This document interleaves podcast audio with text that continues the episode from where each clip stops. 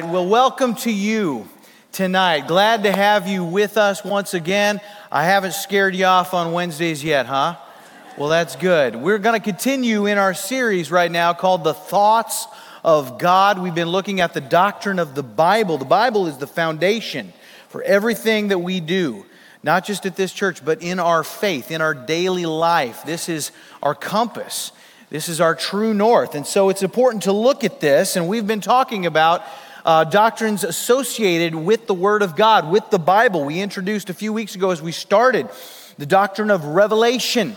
And we spoke of the two ways that God reveals himself. In the created order, we see his handiwork in nature. And we see in Romans 1, it speaks of his invisible attributes, his eternal power, his divine nature, clearly perceived in the creation, in the things that have been made. And so that takes away our excuse. We know as we step outside, we breathe the air, we look around, we know there is a God. But we don't yet know that God by that revelation. So we also need what is called special revelation, right? We need something whereby he has spoken to a specific individual or a community for the purpose of, of writing down his word for you and I that we might know him, know his identity, know his son Jesus Christ. And the Bible that you have in your hands right now, be that a, a physical copy of, of the scriptures or a digital copy of the scriptures, in some fashion, the content of what you are reading is something that fits in that category of special revelation. And so we're going to continue on and talk tonight about the process whereby that is given to you, uh, whereby that is being recorded, and that is called inspiration.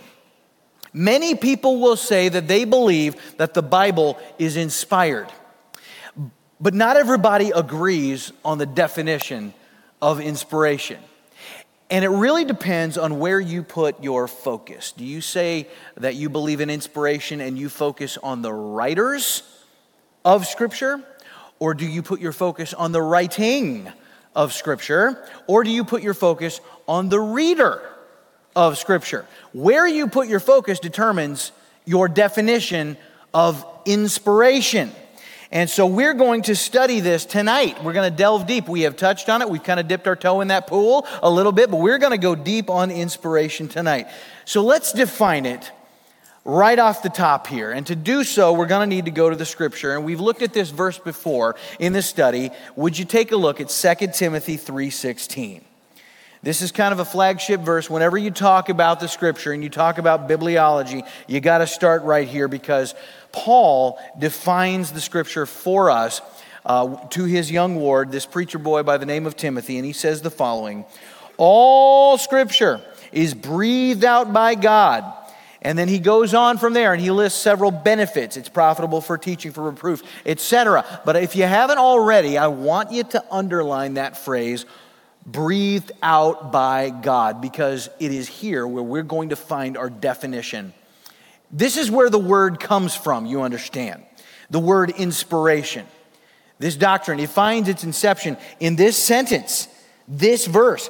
Breathed out by God comes from that Greek compound word theopneustos. Uh, it's really two words. Theos means God, pneustos comes from pneuma, which is spirit or breath. Okay, so this is a word you must know that Paul invented. He coined this term, and he's using it to describe how we got the scriptures. Theopneustos, they were breathed out by God. And you should also know that the Latin word inspirata comes from this. It comes from theopneustos, Inspirata. Well, what does that sound like? Sounds like our English word, inspiration or inspired. And so that's that this is the first appearance of the word whereby we get our word inspiration. It shows up here first. Never before in history is it recorded prior to this moment right here. And the context that Paul is speaking it uh, speaking in which deals with the supernatural delivery of God's word of Scripture is where we get our definition. I've already put the definition in your notes, but we'll put it on the screen here. It is this Inspiration is the process by which God worked through his appointed human authors using their own personalities and styles. We're going to talk about that more in a bit to compose and record his thoughts. And this is very important without error.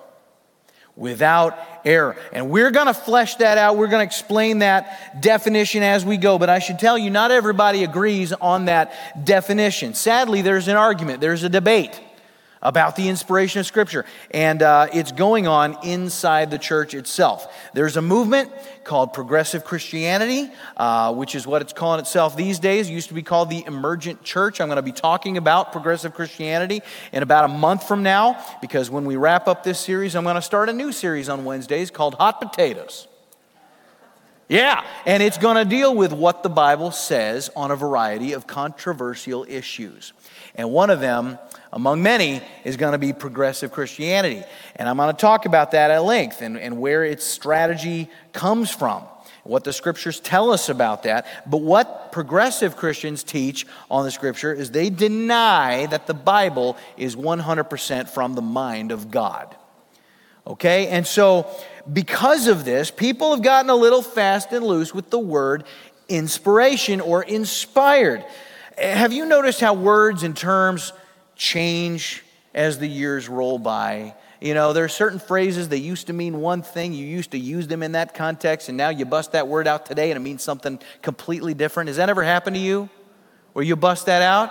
Okay? Uh, I mean, even in like pop culture and just slang and lingo and stuff like that, I do this. I embarrass my kids all the time. I'll say something that I used to think was hip or cool, and they look at me like, you know, a calf looking at a new gate. Like they're just confused. Like, Dad, what are you doing right now? I called something the bomb not that long ago. I go, that's the bomb. And my daughter's like, what? And really, my wife does that too. And I'm like, oh, don't you be self righteous. You, you're my, you know, like we're the same price range. You know what I'm saying? And, and that's one thing. Now, it gets even worse when you use a word and now it's like offensive. You know, that happens faster and faster. Suddenly, words are inappropriate. They got to change the meaning of words. Even dictionaries are redefining words to suit cultural trends and sociological ideas and things like that. But even just like standard words, in their inception, they meant a completely different thing. The word demagogue, it used to mean a popular leader right? Today, no political leader would want to be called a demagogue. A demagogue is a politician that panders to people's uh, emotions and prejudices. You would never want to be accused of engaging in demagoguery, all right? Uh, the word naive used to mean natural. If something was naive or someone was naive, they were, they were just natural, all right? It wasn't really an insult. You call someone naive today, you're calling them a simpleton. You're saying they're gullible. Uh, the word awful used to mean full of awe. I mean, that makes sense, doesn't it? Awful, right? You're full of awe. And now, awful is a word used to describe the Carolina Panthers. And so there's a lot of change. Hey, they're my team now too, you know. And there's a lot, there's a lot of changes that take place. And this word inspiration, we talked about how Paul coined this term. And uh, often, of course, as you know today, when the average person talks about inspiration, what are they referring to? They're talking about getting their creative juices flowing. They're talking about an experience that they had. They saw something, they heard something. They, they, they, they witnessed, experienced something, and it motivated them to, to do, to be, to create. Maybe it was a song, maybe it was a sermon, maybe it was a, a speech or, or an action, you know, that they were inspired uh, to, to move on and, and, and take a stand or create or doing something like that. But even if you take that word inspiration and you associate it with what Paul is talking about, the delivery of Scripture, there has been a shift in church circles as to how that word is understood. It used to be enough historically. If you said, I believe that the, the Bible is inspired, if you said that, that was enough to communicate that you believed that it came from God. It was of divine origin and it was transmitted to human authors, and what they wrote down was His word and it was without error. That, that was enough to say that. Well, then along came some people who said, ah, but that word inspired, that doesn't really apply to the words, it only applies to the writers of those words. And so the, the authors were inspired, but the words that were written down are not. You see, And so they, they started to muck with the meaning a little bit. And so over the years, those who embraced the Bible as inspired by God, as His Word, they had to add words to that phrase. They had to say, I believe in the, uh, and we'll, we'll, we'll define this in just a few moments, but it's this phrase, the verbal plenary inspiration of Scripture. All right? Why are there so many you know, $64 words out there in theology is because people keep messing with definitions. And you got to add words to make sure people understand what you're talking about. So people would say, I believe in the verbal plenary uh, inspiration of Scripture. And then they added the word infallible just to make sure everybody understood. I don't think there's any mistakes in here, in this book. We got to be super duper clear because people are just running away with all these crazy definitions that they're coming up with, they're concocting. Uh, but here's what we mean when we say the verbal plenary inspiration of Scripture. Here's our definition in your notes, all right? What is meant by this is that every word in every part of Scripture has its origin in God, okay? So this covers those bases. Every word in every part. When we say verbal, that pertains to words, verbiage, right? Every word, those are the word, the very words, individual words of the scripture are from God. And when we say plenary, plenary means complete, it means full. And so we mean in word and in its totality. So every single part of scripture, all the words therein, every single word is the word of God. Amen? And so it's not the ideas, it's not the thoughts of the Bible that are inspired, it is the words. It is the words. And so when I say this, and this is something you might want to write down in your margin because I think it's worth noting, when we say that all the words of Scripture are inspired of God, that pertains to the original writings in the original languages because that is how they were written. So you may love the translation that you're reading from right now. I'm sure it's a good one, whether it's the King James or the NIV or the NASB or the ESV or the you know, Holman Christian Standard or whatever. There's a lot of good, um, for the most part, very accurate translations that are out there that are readable. But if it is in English, we are not saying that every English word on the page of the Bible that you're looking at right now is inspired. Okay, we're talking about what is, what is called the original autographs of Scripture. What those authors, those writers, the Pauls, the, the Moseses, the Davids, and such, what they wrote in, in those languages, be it Hebrew, Aramaic, Greek, those are the words that are inspired of God. Doesn't mean that the version, some of you are like, well, I could chuck that version. No, it doesn't mean that at all because I also believe that the Bible is clear and can be translated and can be understood, all right? But there's a reason that I spend time as a teacher and I go back and I look at the languages and I take time and I study that and I, you know, I want to be a, a faithful steward of that. And so we, we do look at that. But let me give you right now, as we, as we kind of delve into this, I want to give you some other theories on the inspiration of Scripture. And the first one I would tell you about is this thing that's out there called partial inspiration. Partial inspiration. And here's, the, here's what that is in your notes. Partial inspiration simply means that the, the scripture writers are only right about matters of faith. That's what that theory says. It means that the, the writers of scripture were, were right, they were right when it came to the spiritual uh, uh, matters of God, of love, of virtue, of faith, living that out, all that stuff. They were right on that stuff. But, uh, but scientific stuff, uh, historical stuff, okay? informational type there are errors they would say that's what this theory said they kind of picture the bible as a two-story house and the first story has scientific references and historical data in there. And that stuff doesn't really have a lot of merit because it's error ridden. They would say, you know, pertaining to the, uh, the origin of the world and all of that.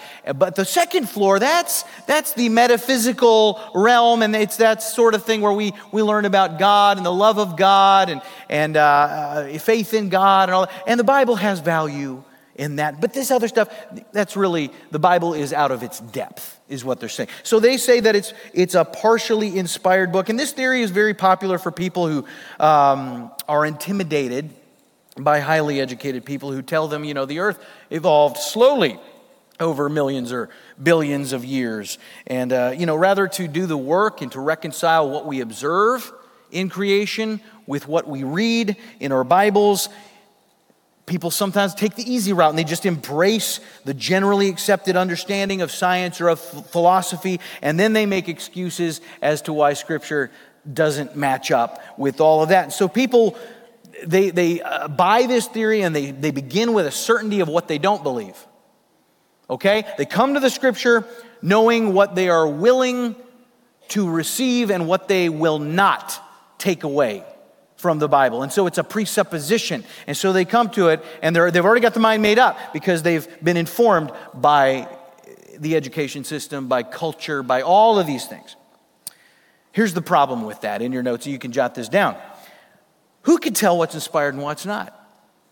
If, your if your position is that only parts of the Bible are of God, then who are you to say what those are? I mean, how can we accept one sentence of Scripture and not another? And who is qualified to make that call? Are you qualified to make that call? Am I qualified to make that call? If you say yes, then what you're saying is, I'm inspired. Okay? You're saying, no, the Bible's not inspired. Well, that means you are because you are authoritative enough to discern what is or is not authoritative, okay? Uh, we must not deny authority to passages simply because we can't reconcile them with our sensibilities. Is that fair? I mean, that's, that's granting authority to the reader. You see, you're putting yourself on a higher level than the scriptures themselves in order to, to discern what you think should be acceptable as coming from God. So you're putting a lot of stock, a lot of trust in your own ability to discern such things, you see. And, and really, your, your argument is kind of full of holes. If you say, well, the Bible, I, I could tell that it's flawed. And what is the definition of flawed? Well, it's written by fallible humans. Well, aren't you one of those? And so if you're if you're determining what portions of the Bible are fallible, you're relying on a fallible mind to make that determination. I've heard a scholar refer to such an idea as Dalmatian theology. Okay? Because uh, the Bible is inspired in spots, and we're inspired to spot the spots. Dalmatian theology. Okay, so uh, the next theory I want to tell you about is called thoughts, not words. Thoughts, not words. And here's the, here's the summation of that in your notes God gave the thoughts, man put them into human words. Thoughts came from God, man wrote down the words. In other words, it's, it's not the words that are important, it's the thoughts, it's the ideas, it's the concepts. You know, don't get hung up on the verbiage used. You just you use the meaning behind the words. It's the big ideas. And with this everything just gets allegorical. Okay? Because you're looking for the concept. You're looking for the idea. This approach definitely affects how we interpret scripture because there's literally nothing according to this theory about the words themselves that are of supernatural origin. Uh, and value. It, it's, the, it's the concepts behind them. Here's the problem for you to write down ideas are conceived and transmitted by words. You have to have, how do you know what an idea is if it's not transmitted by words? All ideas are communicated by words. You can't recognize an idea apart from words. You can't dissociate one from the other. Uh, if thoughts were all that mattered and not the words themselves, then God could use any piece of literature to convey ideas. I mean, who's to say, you know, J.R.R. Tolkien isn't inspired? Who's to say uh, J.K. Rowling or, or uh, uh, you know, Charles Dickens or something like that? Who's to say it's got to be a, a book? If, if words don't matter, it doesn't have to be a book. Could be a painting. Could be a piece of music. You see, nature for, for that matter. Why do we need anything? Just look, go outside and let, let God convey ideas to us. And we receive all that. Uh, here's the deal. Here's the deal. Scripture indicates that the words themselves are inspired. It makes that claim. 1 Corinthians 2:13, I'm going to read to you from the New American Standard Version because I really think it, it nails this. Uh, it says, We uh, also speak these things. When you speak, what do you use? Words. Not in words taught by human wisdom, but in those, in what? In words taught by the Spirit, combining spiritual thoughts with spiritual words. Okay? And so, according to Scripture itself, words are central in inspiration. Next theory I just want to mention here is this idea that uh, in your notes that the Bible contains the Word of God.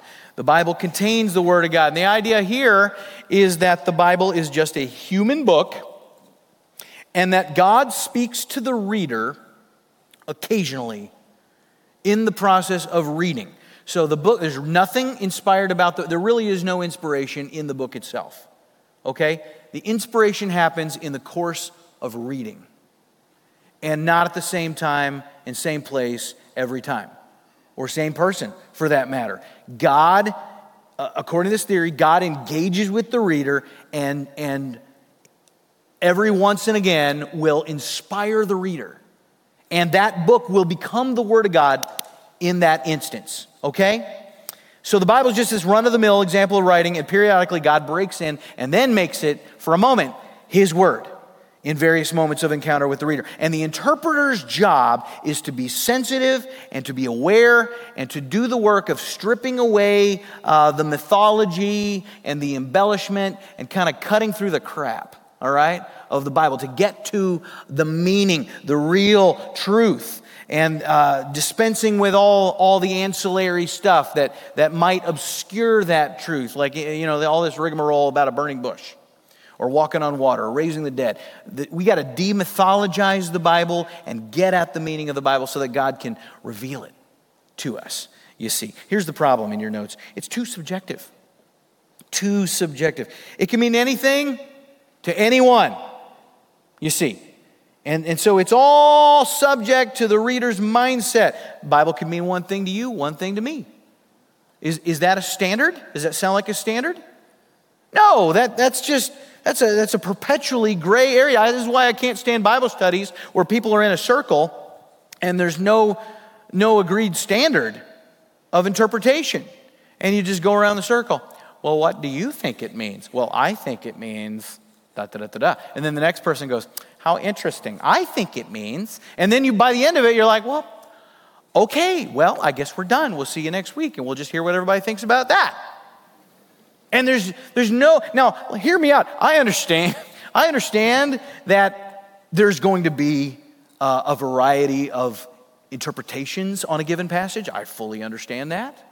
I, I appreciate that. I welcome that. Let's, if we don't agree on an interpretation, let's discuss that. But here's what we got to agree on no matter who's correct, there is one right interpretation. All right? There, there can't be two completely separate interpretations that are at odds with one another. There cannot be.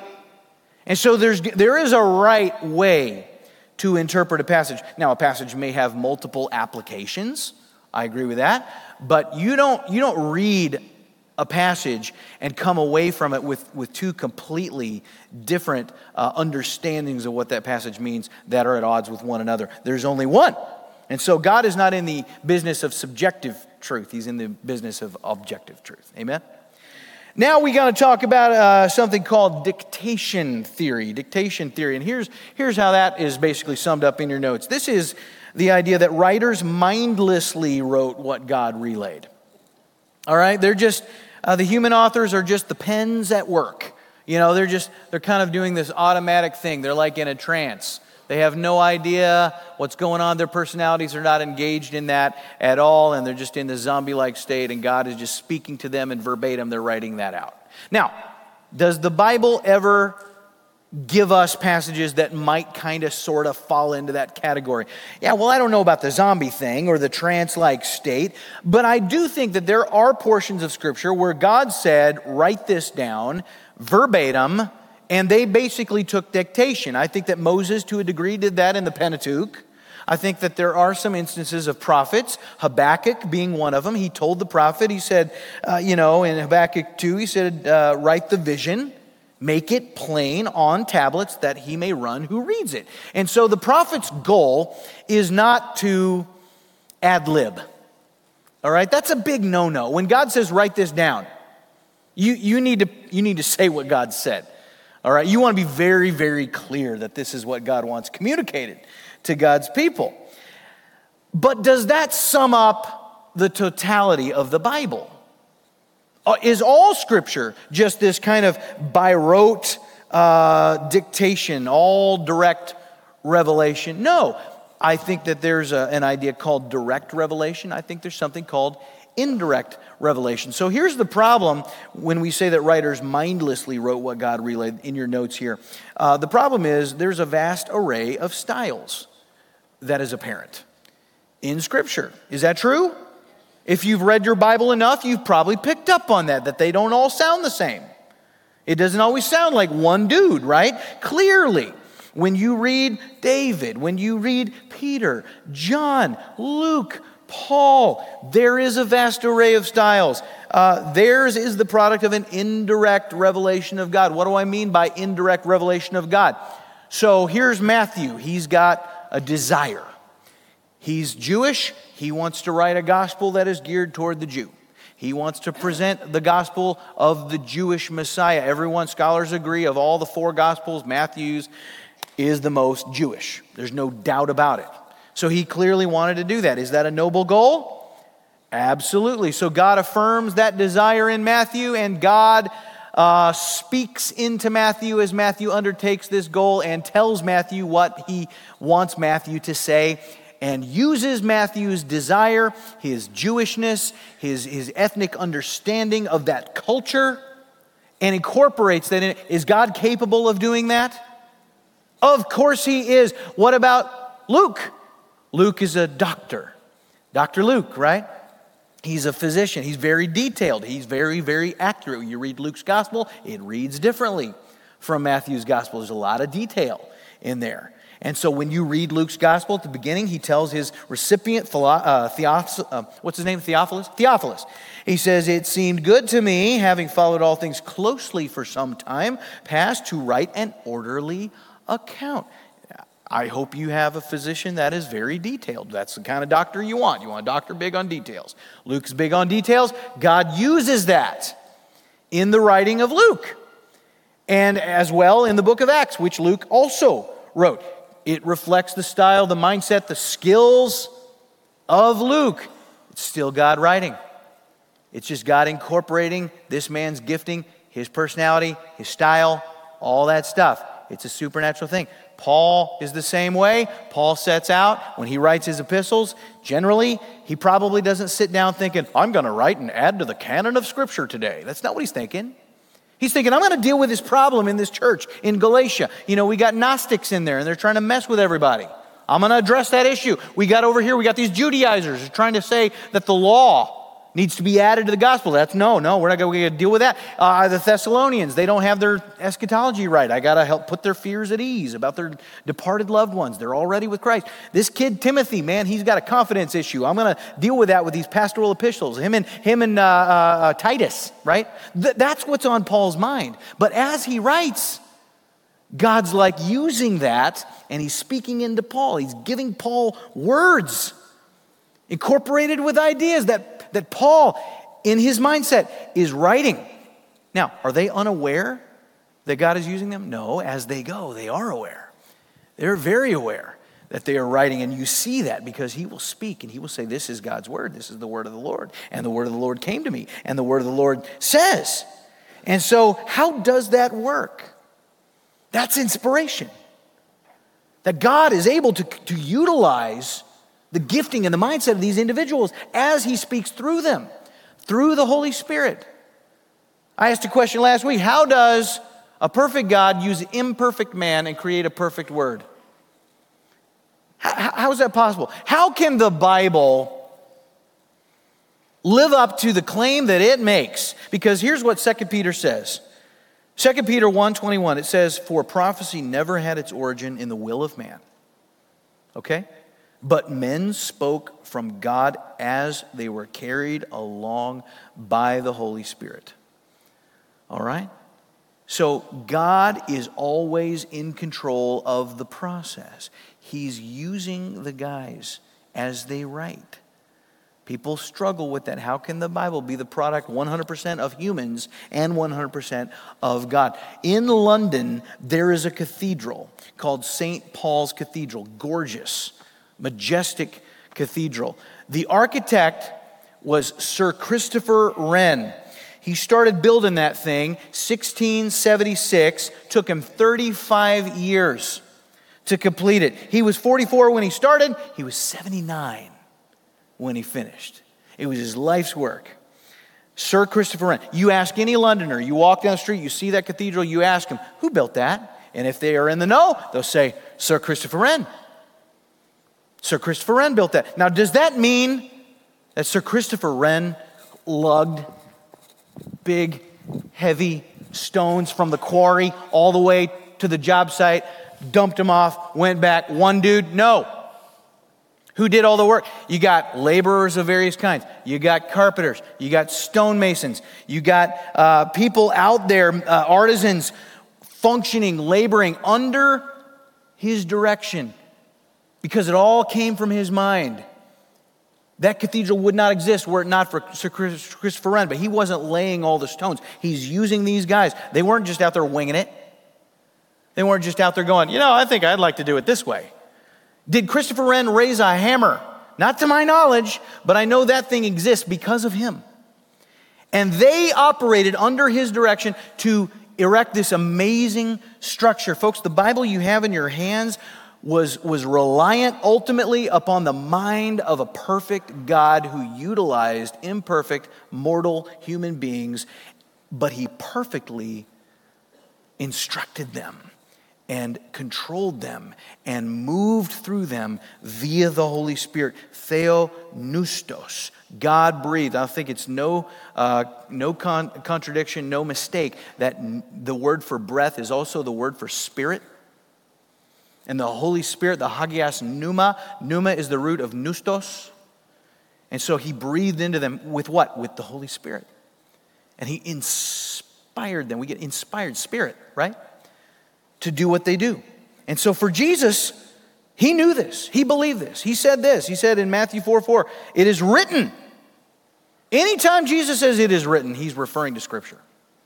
Okay? Man shall not live by bread alone, but by every word that comes from where? From the mouth of God. No mistake as to the origin here. All right. I'm going to give you right now some evidences of inspired literature. What are the evidences? Well, first of all, in your notes, it has a miraculous origin. It's got a miraculous origin. What is miraculous about the design and the origin of the Bible? This is not a normal book, is it? This does not go on the shelf next to. Uh, you know, uh, uh, the, the Apocrypha. It doesn't go on the shelf next to the Bhagavad Gita. It doesn't go on the shelf next to the Quran. This is not written by one person. This is written by about 40 people. They were from three different continents. They wrote in three different languages Hebrew, Aramaic, Greek. It was written not in one year, not in five years, 10 years, 50 years. It was written over a course of 1,500 years. And despite that, diversity of authorship from all different walks of life. You have fishermen, you've got uh, uh, great uh, politicians and leaders and military people. All right? They're from all, they have nothing in common. And they live centuries apart, some of them a millennia apart. There is still, despite that, unity of purpose. This, this book cannot be considered the invention of any one man. There's no way uh, that the, and it can't be a conspiracy. There's no way that the first person has any idea what the last person that would contribute to the canon would write. Moses lived a millennia before John. Job, the oldest book in the Bible, Job had no idea what Revelation would be like. And so it has a miraculous, miraculous origin. By the way, incredible, incredible. We're going to get into this next week. We talk about reliability. Don't miss next week. Incredible preservation. That this book was protected by God. When I, when I show you the number of manuscripts, given how old some of these documents are, the way God preserved this, uh, through the discovery of just thousands of manuscripts and fragments. Uh, it, it, just displays the, the, the, perfection of the transmission of God and the protection that would be expected of any book that God would give. If you wouldn't you expect that if God gave a communique to us that he would, he would preserve it, that he would protect it? You'd expect that of a holy God. Um, man can't come up with this. Uh, one of my favorite theologians is Lewis Sperry Chafer. He said, It is not such a book as man would write if he could or could write if he would. All right?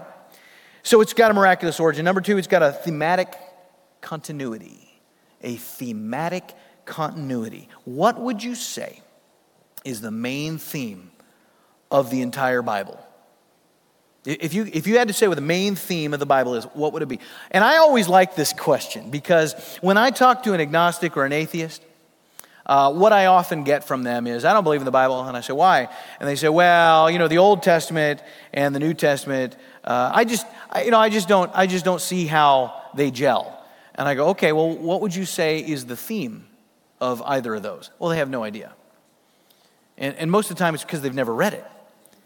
But what is the theme?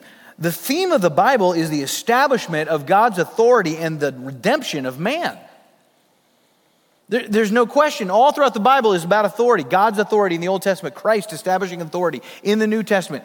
From Genesis 3 all the way through the Gospels, all the way through the epistles of Paul, you've got the redemption of man. To what end? To the glory of God, because that is the greatest way to bring glory to God is that, is that an unredeemed man would find restoration through a holy God in the form of Jesus Christ. And so the Old Testament begins this drama and it describes the fall of man and it describes our need and our inability to meet that need. And the holiness of God is presented and it's contrasted with our utter failure to overcome our sin. And uh, there's this long history of failing that we see played out in the scriptures. And it culminates in Christ dying on our behalf. And so you see this, this theme, this continuity. And uh, the New Testament is the perfect fulfillment. I've said this before that Christianity is Judaism realized. It is the fulfillment. It is, it is perfected Judaism. It really is. Why? Because it's all in the name. What is the name of our faith? Christianity. Why? Because of the Christ. What is the Christ? The Christ, Christ is not Jesus' last name. Christ is just another term for the Messiah. And so, as Christians, we believe in and trust in and, and align with a Jewish Messiah. And so, it is the fulfillment of what God started in the Old Testament. That's why we don't unhitch from the Old Testament. Because you have to see the continuity of the Bible. If you don't have continuity, you have no appreciation for the sovereignty of God and the unity of the Bible. And then, number three, another mark of a inspired text, there's a fulfillment of prophecy. A fulfillment of prophecy. One of the greatest ways that we can be confident uh, that, that the scriptures are from God um, and that they are trustworthy is the fulfillment of prophecy. Did you know? Well, there are two types of prophecy in the Bible there's, there's what's called uh, predictive prophecy, and there's what's called didactic prophecy. Predictive prophecy, just you guys know that. When you think of prophecy, this is what you think of it's foretelling.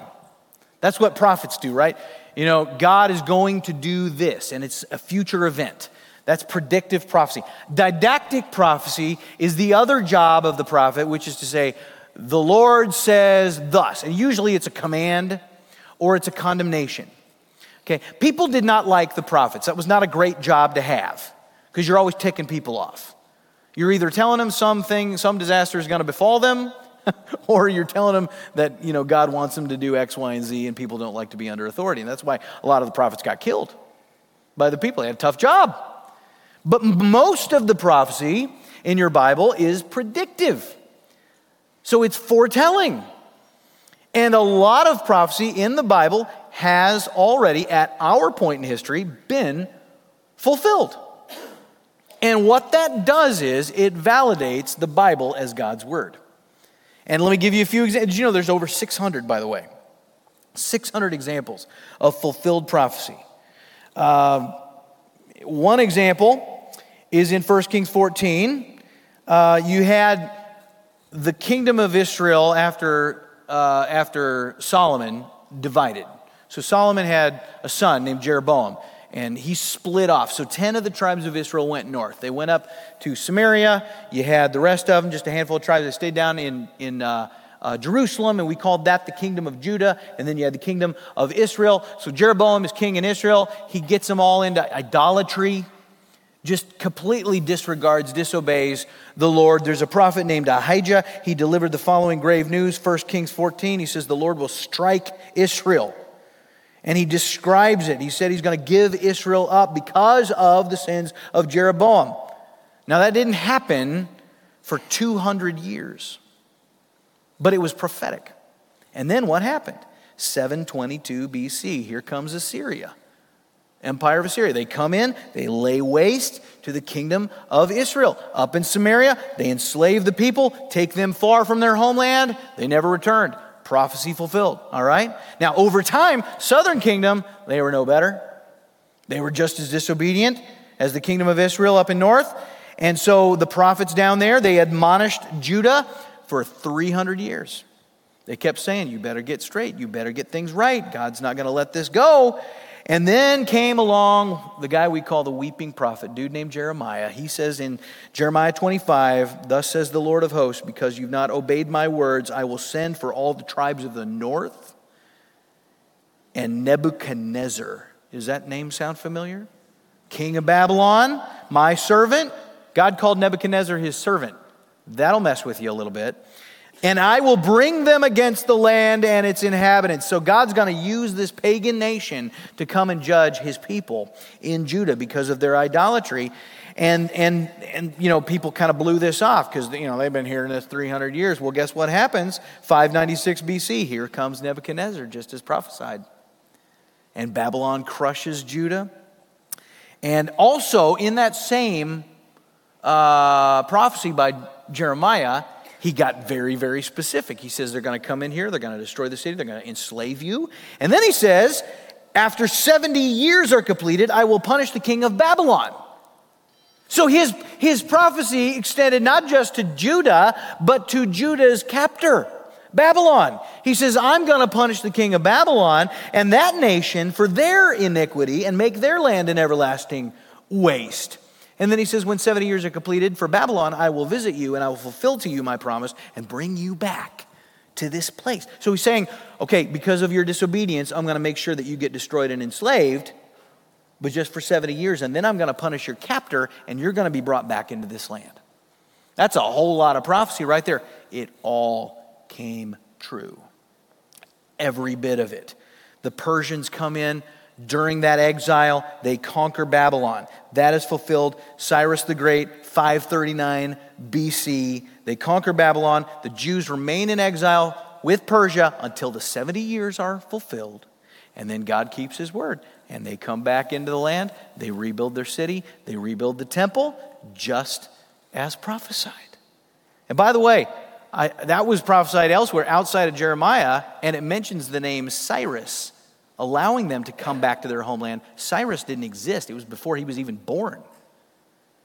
And so this all speaks to the fact that prophecy fulfills, uh, uh, the fulfillment of prophecy validates this as God's word. You can't explain. Is there any logical way to explain that? Why did Jesus do miracles? To assert his authority. Why does God speak through the prophets and say what is to come and then it happens? To assert the authority of the scriptures. Miracles were to affirm the authority of the word made flesh. For prophecy fulfilled was to assert the authority of the word made ink. All right? And then one, one more thing here, four in your notes.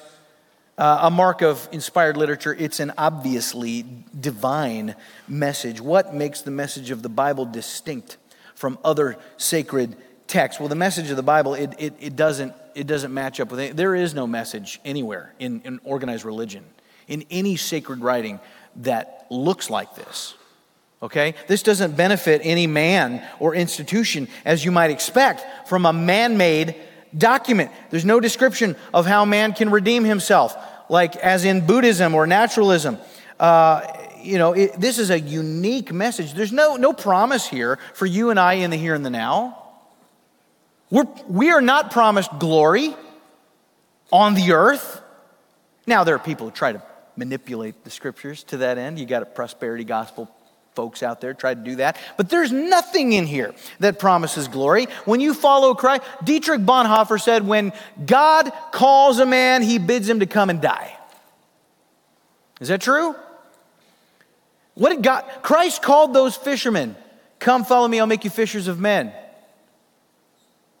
What is it about that message that's like appealing on a human level? It's like, oh, good. Fishers of men, really? Because they were, that's how that was their income, that was their livelihood. What'd they do? They were just drawn in. They left their nets lying there by the water's edge. They followed Christ. They answered the call. And they went on with him. And they suffered. He told them, in this world you're going to have trouble. That is, that is a message you cannot, you don't draw people in with that message. Only God would do. That's a divine message. Man would never write such a message. Man would, would try to snow you. Man would promise you all kinds of glory. Man, the Christian life is not a glorious life. It is a glorious life in the light of eternity. We have a glory that awaits that surpasses all the present sufferings, right? Everything pales by comparison to that. But there's no, there's no glory that awaits. Uh, when, I, when I surrendered my life to Christ, I knew that. When I surrendered my life to ministry and local church ministry, some people think ministry is glorious. Please. My, my first church was this tiny little church in South Dakota where I grew up. I was there part time. Part of my job responsibilities included changing the marquee sign by the road. Churches all, you know, churches used to have a lot of these. You saw these little marquee signs everywhere. My job was to put the letters on the sign, okay? Glamorous. And the way that that works, if you've ever done, anybody ever done this? Yeah. You, oh, so the marquee sign, the letters are on these little plexiglass squares, right? Black letters on a transparent plexiglass square, and you got to put it out, right? In the exact order as the message is going to go. And you got to get it in order because, man, you mess up. It's embarrassing, and you got to do it all over again. And you don't want to do it all over again if you live in South Dakota in February because it's cold, son, and the snow is like this. And so I'm trudging out. I got my coat. My pockets are jammed with carefully organized stacks of plexiglass letters. And I'm walking out there in the snow to the sign. I got a mop handle. Why do I have a mop handle? Because there's a big old lid on this sign that you got to lift up, and there's no way to keep it up. And so I stick this mop handle in the snow to prop up in this lid. Glamorous. And I take these these letters and you got to put them in. You can't just put them on there, you got to slide them in from the end.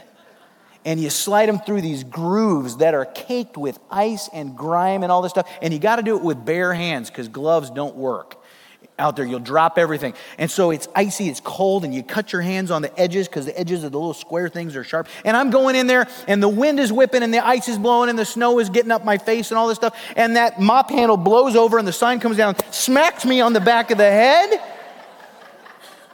And so I'm, I'm doing all this stuff, and a big gust of wind came. The sign hit me. I spilled my letters onto the snow, and I'm looking around. I go, no! And so I gather them all up. I try to get them back in order. I look at the sign, and to my great chagrin, I realize I'm missing an F. I've got no F. What am I going to do? I'm looking around in the snow. Where is it? I don't see the F. And I don't want to go back inside. I just want to finish this stupid job and get this thing over with. And I realize I've got an extra L. And then I remember I got a Sharpie in my back pocket.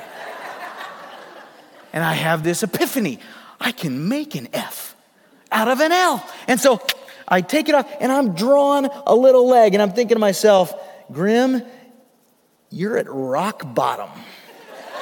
You know? And as I'm doing this, here comes a big old Mack truck and it hits the puddle right next to the road and slush all over me, man. I'm standing there, I'm going, this is a glorious life. Amen. But it is. It is, because the things done in the name of Christ will last. They, they last forever, don't they? You do it for Jesus, it lasts forever, just like the Word of God. This is a divine message. It calls us to something so unorthodox, so not typically human. It could only be from God. That these are the things that matter to God, not the rich, not the mighty, not the elite. God, His ways are not our ways. This is a divine message, which leads us to the final section here. I want to talk about inerrancy. Because God is who God is, you would expect His book to reflect Him. And we serve a perfect God. And He wrote this book. Therefore, a book reflects its author. Let me give you the definition of inerrancy in your notes. The scriptures contain no error at all, in whole or in part. All right? No error at all. Even, even, even scientific content, Pastor Scott? I believe so.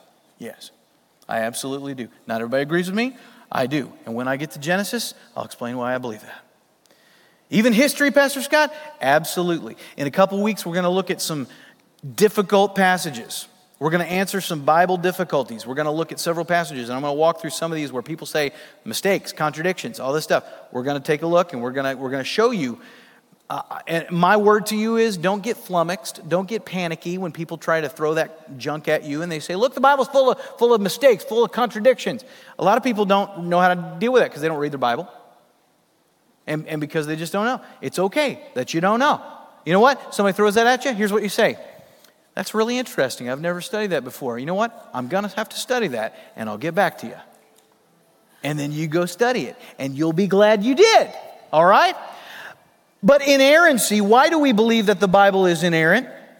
And number one, it's a logical conclusion. A book reflects its author. You just use the brain that God gave you. If we believe that the ultimate origin of the scripture is God Himself, and the process of recording that revelation is guided by the Holy Spirit, and who's the Holy Spirit? He's God, third person of the Godhead, then the content of that revelation necessarily must be perfect as He is perfect. If the Bible had errors, it would not be the Word of God and if it were the Word of God that had errors, then that means we have an error prone God. Not true. Number two, we believe in inerrancy because Scripture is the foundation of all doctrine. There's a word, um, epistemology. It's our epistemological foundation. What does that mean? Epistemology means how we know what we know. This is why it's so ludicrous for anybody to say we should unhitch from any part of Scripture. Son, you don't abandon Scripture because Scripture is how you know. Scripture informs us of who Jesus is. Uh, you know, uh, I heard a pastor say that the, the Christianity did not come from the Bible. The Bible did not create Christianity. Christianity came from the resurrection of Jesus Christ. Uh, okay, e- nice try, but we know of the resurrection of Jesus Christ because of the Scripture. We know why the resurrection matters because of the scripture. This is God's revelation to us. Christ has no authority. He's just a guy that died that somebody might, might be an eyewitness to, but it is the word of God and the fulfillment of prophecy that validates everything that we believe. And so we know who he is because of God's revelation to us. It's our logical foundation. Acts 17. All throughout the New Testament, you see the people going back to the, the word. It's a, it's a standard. They always go back.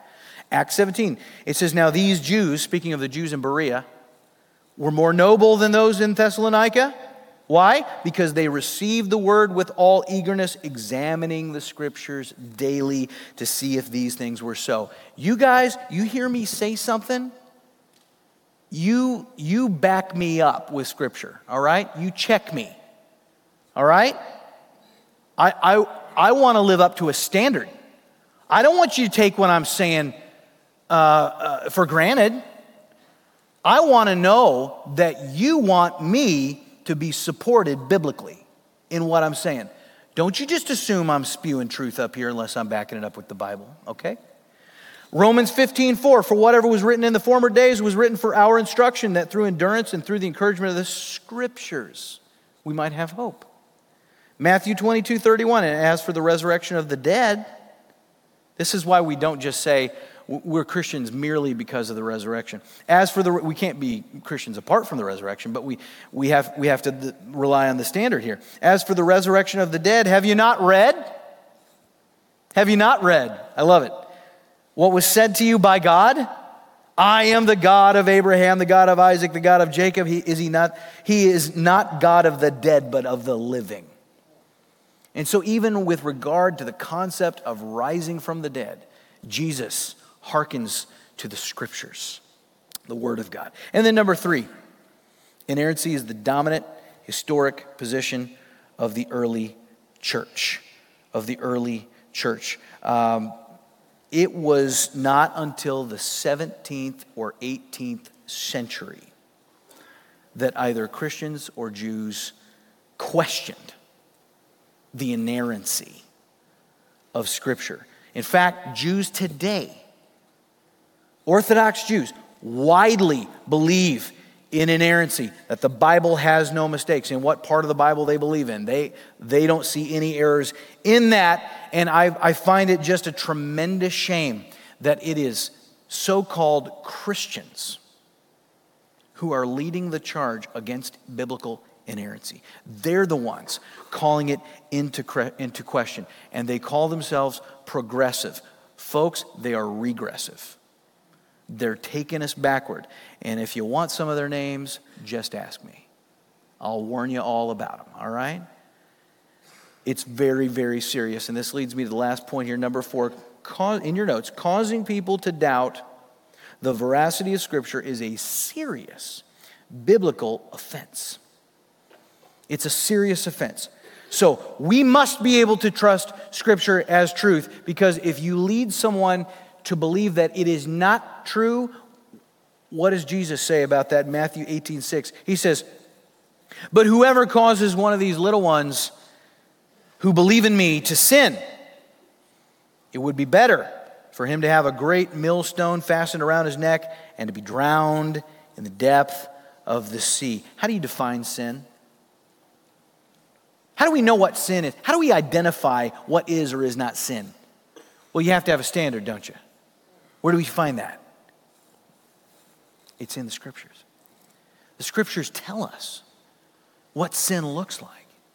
And so Jesus is saying that with the standard found there, how do you cause someone to sin? You convince them that the Bible is wrong on that particular matter. If you're causing someone to sin, you must sway them from what the Bible clearly teaches. Folks, this has been the MO of our enemy, our ancient foe, the devil, since the Garden of Eden. As that serpent confronted Eve, what did he say to her first? Has God really said you can't eat from any tree in the garden? And to her credit, she said, No, no, he, he did say that God you know, God did say that we could eat from any tree in the garden, but the, the tree of the knowledge of good and evil, we must not eat from that, and we must, we must not touch it lest we die. And he got her a little discombobulated. God didn't say don't touch it, he just said don't eat of it. She's already wavering, and then he goes in for the kill, and he says, Oh, yeah, you will not surely die. What are we doing? He's calling God a liar. He said, No, no, no. That's not true. That word you heard from the Lord, it's not true. Don't believe that. He's wrong. He's wrong. The word of the Lord is wrong. Go ahead. Jesus says, You cause one of these little ones to sin? you don't want to know what you got coming to you. It's a serious biblical offense. And the devil is still operating in this business today. And he's using people who call themselves Christians to do it. So be on guard, arm yourself, search the scriptures. And uh, we're going to take the next few weeks. We're going to next week we're going to look at reliability. Can you trust the Bible? We'll show you why you can.